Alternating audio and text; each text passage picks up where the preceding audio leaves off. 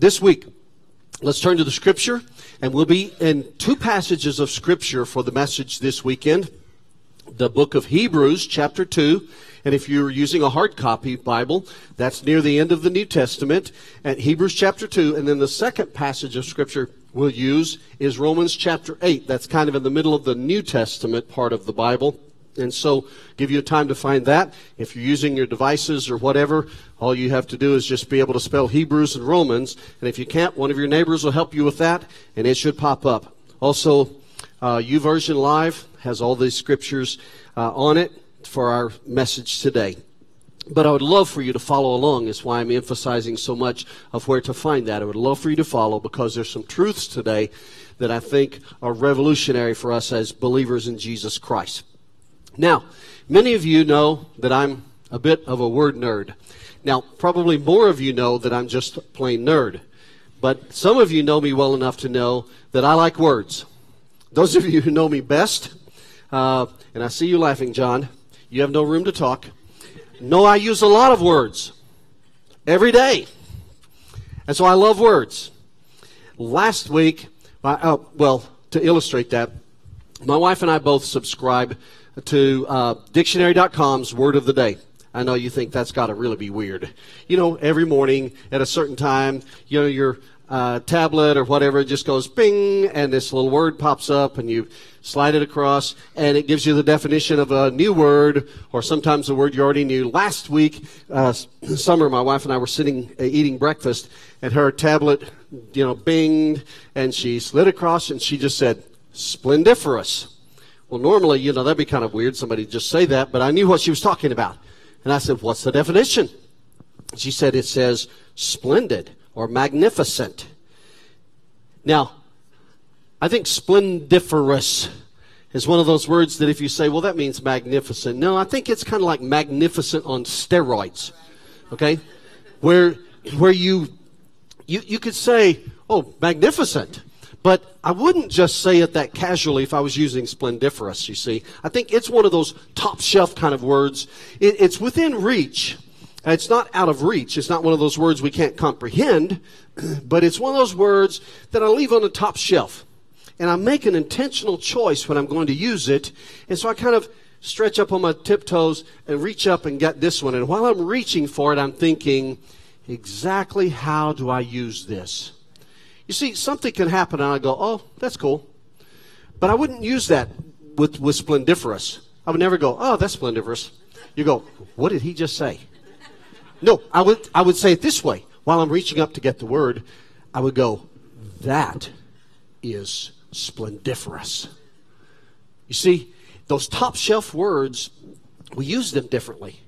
Um, sometimes I think we take those top shelf kind of words, like a splendiferous or something of that nature, that we don't use very often, and we'll take one of those words and we'll just start using it every day because we think it's cool. And we, we think maybe we get attention with it if you're like me. You use a big word and you get attention. Uh, I did that as a child. Uh, and uh, somehow I never recovered. but anyway, uh, then we use, we use words every day instead of them becoming top shelf words, they, get harder to just kind of stretch and reach, and it takes longer. And so we say, you know, I'm using that word quite a bit, so I'm just going to toss it on the coffee table here, where it's easy to reach it. You know, while I'm still in my recliner sipping on my iced tea, I can just kind of grab that word and use it.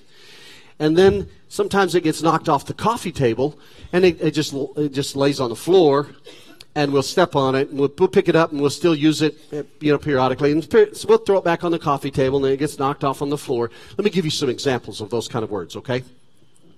Several years ago, when I still lived in Denver, uh, I happened to be around some snowboarders and uh, skiers, mountain bikers, you know, that very outdoorsy, young, 18, 19, 20 somethings, and, and the word epic just kind of invaded their vocabularies.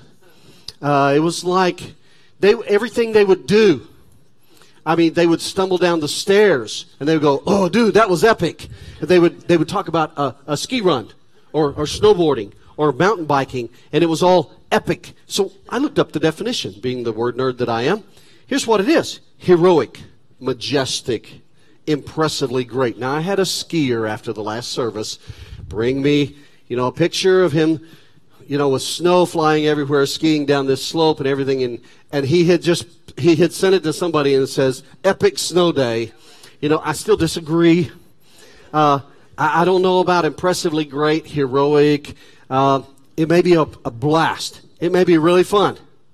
But I tend to think something like epic, impressively great, I reserve that for something like, you know, SEAL Team 1 being called in behind enemy lines to rescue people who are being held hostage and they bring them home alive and decades of training and every fiber of their being alive charged with more adrenaline than any five people ought to have running through their bodies and every second counts every action counts and they bring those home alive and they're successful. I, I could tend to say epic about that before I could about watching somebody, you know, carve down a slope and go, whoa, dude, that was epic. So I think, you know, maybe we've taken that word off the top shelf and we've at least tossed it on a coffee table. Another one that gets trampled on the floor all the time is the word awesome. Let me give you a definition. Inspiring an overwhelming fear of reverence, uh, uh, an overwhelming feeling of reverence, admiration, or fear. An overwhelming feeling of reverence. Now, here's why I say I think it's getting trampled on the floor some. So, some young lady gets a new hairstyle,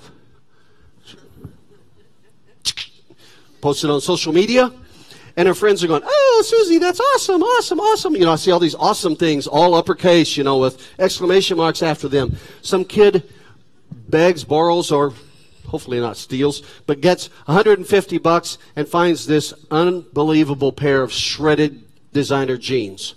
And they come in Sunday night to switch with their new shredded jeans on, and their friends are going, Oh, awesome, awesome. I've never felt like a pair of jeans, mine or anyone else's, inspired, let me read it to you, an overwhelming feeling of reverence. Blue jeans just, just can't, blue jeans cannot possess that ability. But we, we pick the word up out of the dirt off the floor and sh- dust it off a little bit, and we go, awesome. No, we need to put some of these words back on the top shelf, don't we? And there's a word out of the Bible that is a top shelf word, and we use it often. We talk about it, and we hope that people have it, and we some some of us know we have it, some of us believe we have it, some of us hope we have it. But we use it every day, and sometimes I think it gets just tossed on the coffee table. Once in a while, it gets trampled on the floor. That word is this salvation. It's in a passage of Scripture in Hebrews chapter 2 that I would like for us to read. But before we do, let's get the definition of it. The dictionary says this, just generic definition for salvation, okay? The act of saving from harm or risk or loss or destruction. But the Bible definition, the theological definition, to use the big word, is this. When we talk about salvation from the Bible, it means this the deliverance. Deliverance, that means set free.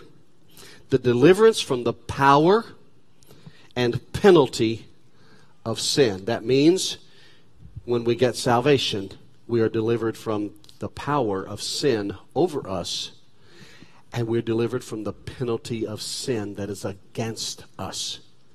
Now, listen, if you choose to use the word amazing or epic or awesome or astounding about that, then that would be an accurate use of it. But we talk about salvation often and we don't grasp all that it means. And I think to do that and to, to not understand and not continue to keep in our minds how amazing that word is, then just kind of leaves it on the coffee table to pick up and use and toss around. So, when we repent, when we confess Jesus as our Lord and Savior, by the way, that word repent is kind of like a mathematical word, okay? The Bible uses it, but it's like I'm going this way. Uh, I'm not paying attention to God. I'm running my own life, and I realize I've sinned and I need Him and I turn away from my sin in my own life and I turn to Him 180 degrees. That's what repent is. I turn away from myself and turn to Him as the only one who can forgive my sins and who could come in and run my life. So I'm confessing Him as my Lord and Savior. When I do that, what I get is salvation. And when I talk about salvation, there are a whole bunch of words in Scripture before we read this passage. A whole bunch of words and phrases like the facets of a diamond that if we don't have all of those words and, and are able to use all of those words, we may not completely understand how complete, how radical salvation is, just like a diamond that is uncut doesn't have the beauty of those facets and the polished uh, uh, sides of that stone that awaken the fire and the beauty from within it. So when we understand salvation, being born again, saved, a right relationship with God, Christian, child of God, uh, justified, delivered, set free, all those kinds of phrases that Scripture uses, then we may miss how amazing God's salvation is. Let's look in chapter 2 of Hebrews now. The writer of Hebrews says it this way Therefore, we must pay closer attention to what we've heard. In other words, closer attention to the gospel, the good news about Jesus, lest we drift away from it. The picture is of a ship, the, the, the crew forgetting to set the anchor, drop the anchor in a safe harbor, and the, the current slowly drifts them out of safe harbor into the stormy open seas. And so when they thought they were in a safe harbor, they didn't pay enough attention and they were drifted out into a place where they're in trouble. So we need to pay attention to the gospel, he's saying, so we don't drift away from it and get into a mess. For since the message declared by angels proved to be reliable. Now, if you're like me, I'll read these phrases and I'll go, I'm not sure what that means. I'll just keep reading until I, I find something that maybe I can understand. But let's not do that today. Let's do this. Okay? Think back. When did the angels declare a message? To the shepherds. He said, This day is born to, to you, for you, in the city of David a Savior who is Christ the Lord. Three words about this baby Savior, the one who forgives your sins. Christ, the Messiah who is going to rule the spiritual kingdom of God. Lord, the guy who is going to run your life if you'll submit your life to Him and He'll do a better job with your life than you possibly ever could do by yourself. All of that the angel said about this baby, this infant, that no one knew if that was true. But guess what? The writer here says it proved to be reliable. And every transgression or disobedience received a just retribution. Oh my gosh. If I hear the word just retribution, I'm not sure what it means, but I know I'm in trouble. So, here's what it means every disobedience, God knows, God sees, He doesn't miss it, and somebody will pay for it. But here's good news before you get all worried, okay? How shall we escape if we neglect? Here's the phrase such a great salvation. In other words, God doesn't miss a single thing. Every sin we've ever committed, He knows about. But He provides such a great salvation that takes care of that sin problem. Okay? Amen. It was declared at first by the Lord. Oh, this is this is just evidence, substantiation, okay? Jesus Christ declared it first, and stay with me. Then it was attested by those of us who heard, the disciples, the apostles. And then God got into the action. He bore witness by signs, wonders, miracles, and gifts of the Holy Spirit uh, distributed according to his will. So, here's that great salvation. Now, let me read one more passage before we launch into the, the ex- explanation of that great salvation, okay?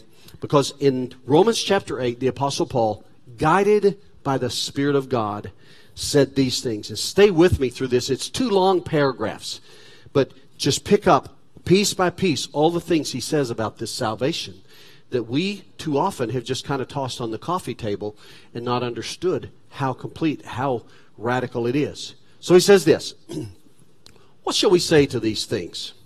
If God is for us, who can be against us? Kind of a rhetorical question, but the answer to it is no one.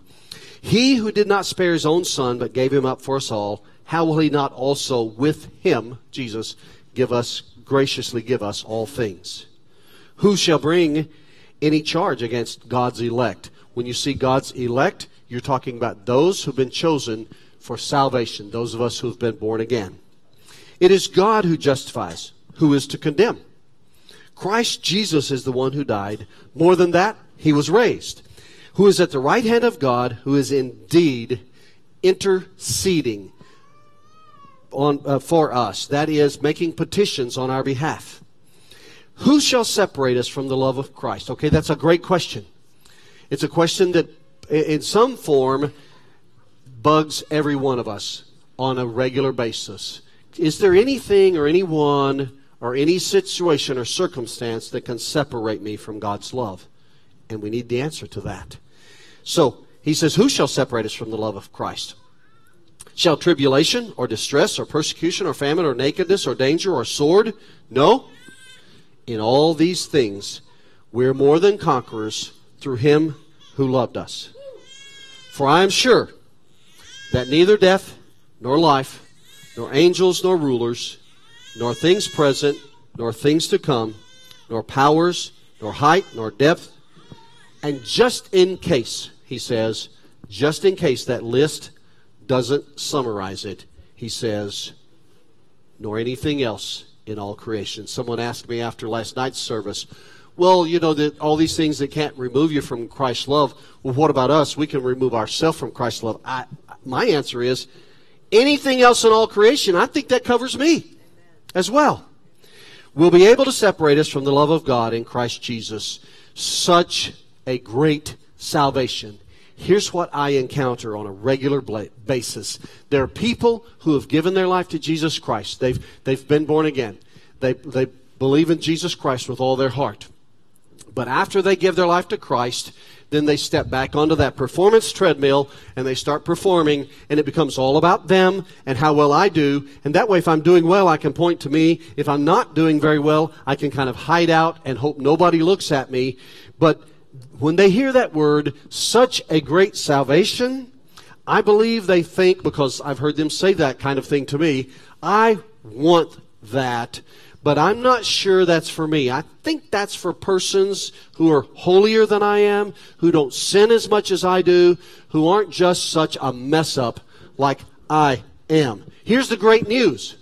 That kind of salvation, that such a great salvation, is for every person who has ever confessed Jesus Christ as their Lord and Savior, who has repented and believed on Him as their Lord and Savior. And so, before we end up, but before we finish walking through these verse by verse, I pray. If you're already convinced of that, I pray that you'll be convinced fresh and new.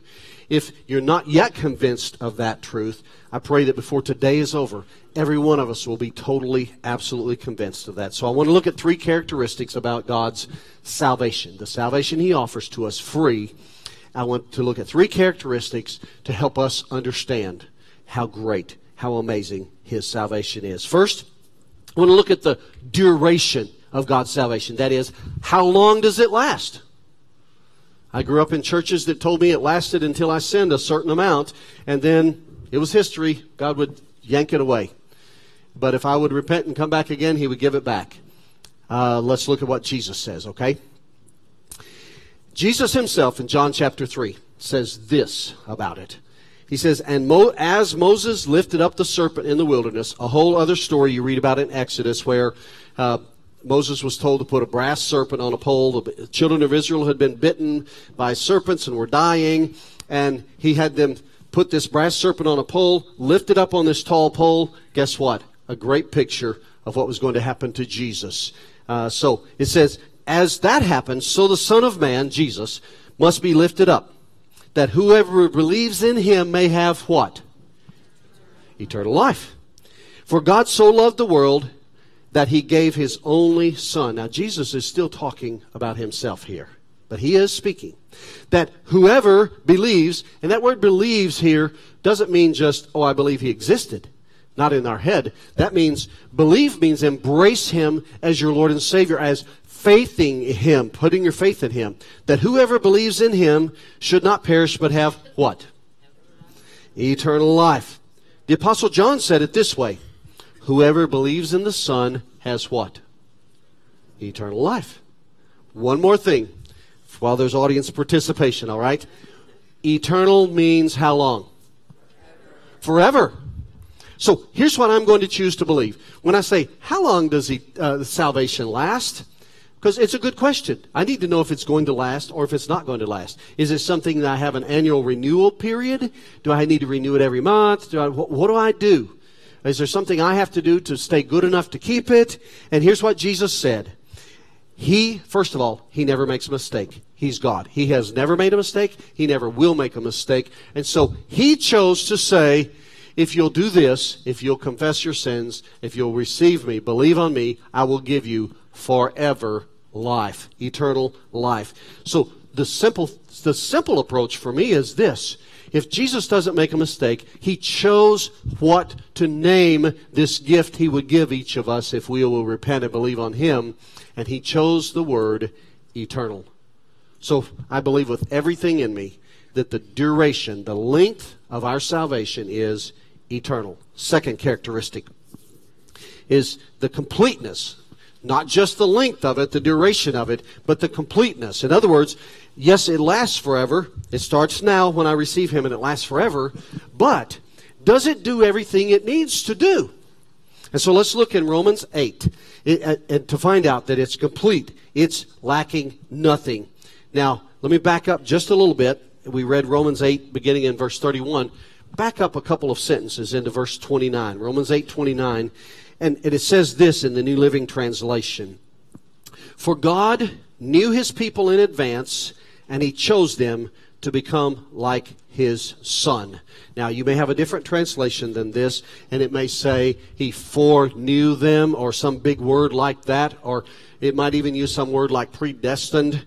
That means he knew beforehand who would receive him. Now, now, do not get caught in the quicksand of saying, well, if God knows, then why would I ever tell anybody about Jesus? Because it's going to happen. If it's going to happen, it will, and I don't have to worry. Uh, I can just live however I want, and if God plans for me to be saved, you know, before I die, He'll just kind of snatch me up and make it happen. Uh, that's a misunderstanding of two parallel truths that God's Word teaches, and none of us fully comprehend it but we can believe it. We can embrace it. It's like uh, the railroad tracks, the two rails of, of railroad tracks. As long as they run parallel, the train can run along in safety. If somebody decides that they need to separate like this, you have a train wreck. If someone decides that they need to be brought together like a monorail and that train is designed to run on those two rails, then you also have a train wreck. And so that's what happens to a lot of people. They train wreck because they decide they can understand God, and so if they study hard enough, they're going to understand God. And what happened is God put these two truths in the scripture to help us understand that we're not God, that He is. These two parallel truths are this God knows every choice we'll ever make. God gives us a choice whether we receive Him as Lord and Savior or not. I don't know exactly how those can coexist, but they do because God's Word says it. And so He knew in advance. So beforehand, he knew what he was going to do. Second thing it says here, uh, beginning in, uh, let's see. For God knew his people in advance, 29, and he chose them to become like his son, so his son would be the firstborn among many brothers and sisters. We're brothers and sisters with Jesus Christ. How cool is that? And having chosen them, he called them to come to him. So he chose us, and then he called us. You go, I don't know if I've ever been called. If you've ever, ever, ever had a desire to have your sins forgiven and to know Jesus Christ, He has called you. Because if He didn't call you, that desire wouldn't even exist in you. Then look at this. It says, And having chosen them, He called them to come to Him, and having called them, He gave them right standing with Himself. Some translations say He justified them. Here's the picture. The judge calls me into the courtroom and he reads the charges against Dwayne Arledge. And he says, this, this, this, this, this, this, this. And when he finishes that lengthy list, I'm preparing to say, guilty as charged, Your Honor, because I know every one of those to be true. And he says, because you have received my son, uh, because you've received Jesus Christ as your Lord and Savior, all these charges are not only dropped, they're taken completely away. That's justification. That is what this calls right standing. In other words, we're able to stand before Him with a right standing, not being guilty of or responsible for all the sins in our lives. I, I, I don't know how more complete that could be. He justified us. He gave us a right standing, not guilty. And then a final little phrase here. And having given them right standing, he gave them glory, his glory. Now, this is not God making me as awesome as he is. Don't misunderstand that, okay? We have enough people think, thinking they're awesome, but who are not. But he gives us of himself. He his Holy Spirit resides in us. And then also, it says ultimately in heaven, after we pass from this life to the next life, that we are glorified with Him, that we are in heaven in His glory.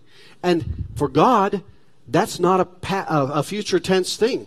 God sees the past, present, and future like it's all in one uh, plane. We see it in three separate categories, but God sees it all as the same. And so He gave us His glory that will be ultimately manifested when we get to heaven.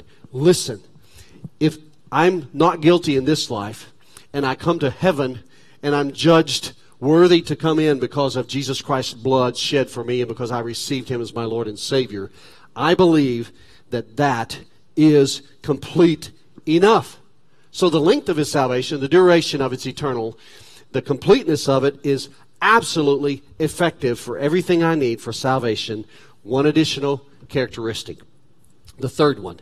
Let's look at the quality of God's salvation. In other words, far beyond how, how long it is and how effective it is to accomplish what we need, there are some other benefits. There's some other great things. The quality of his salvation. So let's look at in Romans 8 31 and just walk through verse by verse for several sentences, a couple of paragraphs here. And it says this What then shall we say to these things? If God is for us, who can be against us? Now, initially, you might do just like I've done for years and miss this one word or one phrase for us. God is for us. Listen, a lot of the people I know and talk to every day will say, Yes, I believe there's a God. Uh, he's probably pretty ticked at me. They don't understand. God is for us. You see, from the moment we become His children, before we ever become His child, He is for us. But when we become His child, no matter who is against us, God is for us. He is always for us we, we could forget this thing of him constantly be, being irritated, watching, looking to thump us on the head and say, I knew you were going to mess up again. That is not the God the Bible pictures. He is for us. Let's keep going. Verse 32. He who did not spare his own son, but gave him up for us all, he gave his son. He gave his son. How will he not also, with him, his son, graciously give us all things. In other words, when He gives us Jesus Christ, He gives us everything we could possibly need to, to live this life, to know Him, to be whole, to be set free. He gives us all things. That has to improve the quality of any person's life to be given the gift of Jesus Christ. Keep going. Verse 33. Who shall bring any charge against God's elect? Those who are born again.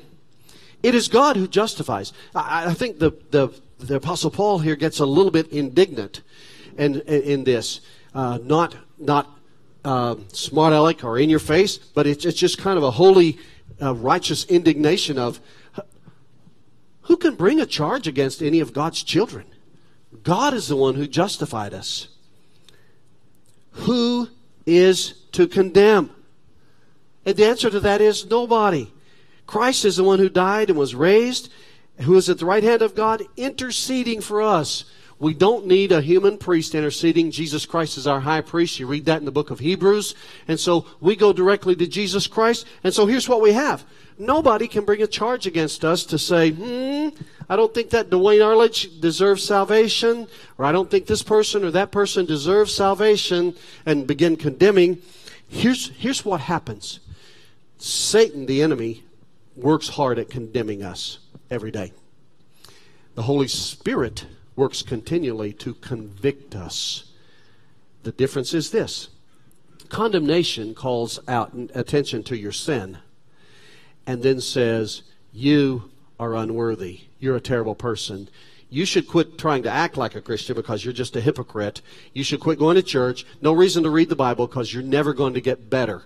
That's from Satan, the enemy, and condemnation always pushes you away from God, from His Word, from His people, from worship, from the teaching of His Word. And here's what happens when the Holy Spirit convicts us and we listen to the Holy Spirit instead of the enemy. See, the enemy is good at making what he says sound kind of like what the Holy Spirit is saying to us.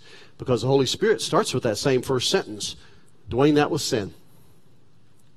But then the Holy Spirit says, if you will confess that sin and allow me, I will put you back on track. I'll bring you back into the Word of God that has the power to clean you up. I will put you back on track. I'll put you back in worship in God's Word, all and fellowship with other Christians, so that you can be fulfilled and blessed. And we end up listening to our flesh and the enemy a lot of times, and we get pushed further and further away. The Word here says, "Who can condemn us?" Nobody. Nobody, because Jesus Christ justified us. And then at the very end of that, notice this Jesus, who is at the right hand of God, who is indeed interceding for us. He's petitioning God for us. He's our high priest. And for the quality of what we need in our Christian experience, He's constantly, all the time, there, interceding with the Father on our behalf. And then, let's speak about quality here. What shall separate us? Verse 35. Who shall separate us from the love of Christ? And then he gives this list. Shall tribulation or distress or persecution or famine or nakedness or danger or sword? The answer to that is nothing. Nothing. No thing can separate us. We don't need to have separation anxiety because we're never separated from Him. We don't have to worry. We can quit trusting our feelings and we can trust the fact of God's word, God's truth here. Let's go on, verse 37. No, in all these things we are more than conquerors. Okay, get this. If we're talking about the quality of the salvation He gives us, we win. He promises we win. Now, that doesn't mean we get to define what a win looks like. That doesn't mean we get to define our triumphant position over everyone else. That, that's, that's not our place. That's God's place.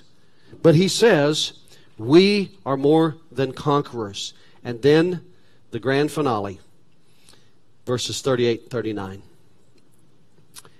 It's like he, he's over, the Apostle Paul is just overcome by the Holy Spirit, and he wants to summarize, just so if anybody is still doubting, that he says this For I am sure that neither death nor life, dying nor living, neither one of those can separate us from God's love, nor angels nor rulers, uh, heavenly beings or demonic beings or rulers of this earth, nor things present nor things to come. In other words, nothing in my present life or worrying about the future, none of that can separate me from God. Nor powers, whether that's human powers or demonic powers. Nor height, nothing is tall enough, nor depth, nothing is deep enough to separate me from God's love. And then he says, just in case I miss something, nor anything else in all creation, will be able to separate us from the love of God in Christ Jesus our Lord. Now listen one more time. The duration, the length is eternal. The effectiveness of our salvation is complete and the quality of our salvation is off the charts. Good and amazing. Listen one more time from the New Living Translation to that passage. Just let the Holy Spirit minister to you of how good God is, how amazing His salvation is, as I read it one more time. What shall we say about such wonderful things as these? If God is for us, who can ever be against us? Since he did not spare even his own son, but gave him up for us all, won't He also give us everything else? Who dares accuse us whom God has chosen for His own? No one. For God Himself has given us right standing, justification with Himself. Who then will condemn us? No one. For Christ Jesus died for us and was raised to life for us, and He's sitting in the place of honor at God's right hand, pleading for us. Can anything ever separate us from Christ's love? Does it mean that He no longer loves us if we have trouble or calamity? Or are persecuted, or hungry, or destitute, or in danger, or threatened with death? No. There's an answer for us. Where's God if all of these things are in the world? Sin brought these things in the world. No, despite all of these things, overwhelming victory is ours through Christ who loved us. And I am convinced that nothing can ever separate us from God's love. Neither death, nor life, nor angels, nor demons, neither our fears for today, nor our worries about tomorrow, not even the powers of hell, can separate us from God's love. No power in the sky above or in the earth below, indeed. Nothing in all creation will ever be able to separate us from the love of God that is revealed in Christ Jesus our Lord. Every person who has ever been born again absolutely has every promise in that. The only response I have to that is, what a great salvation. Will you bow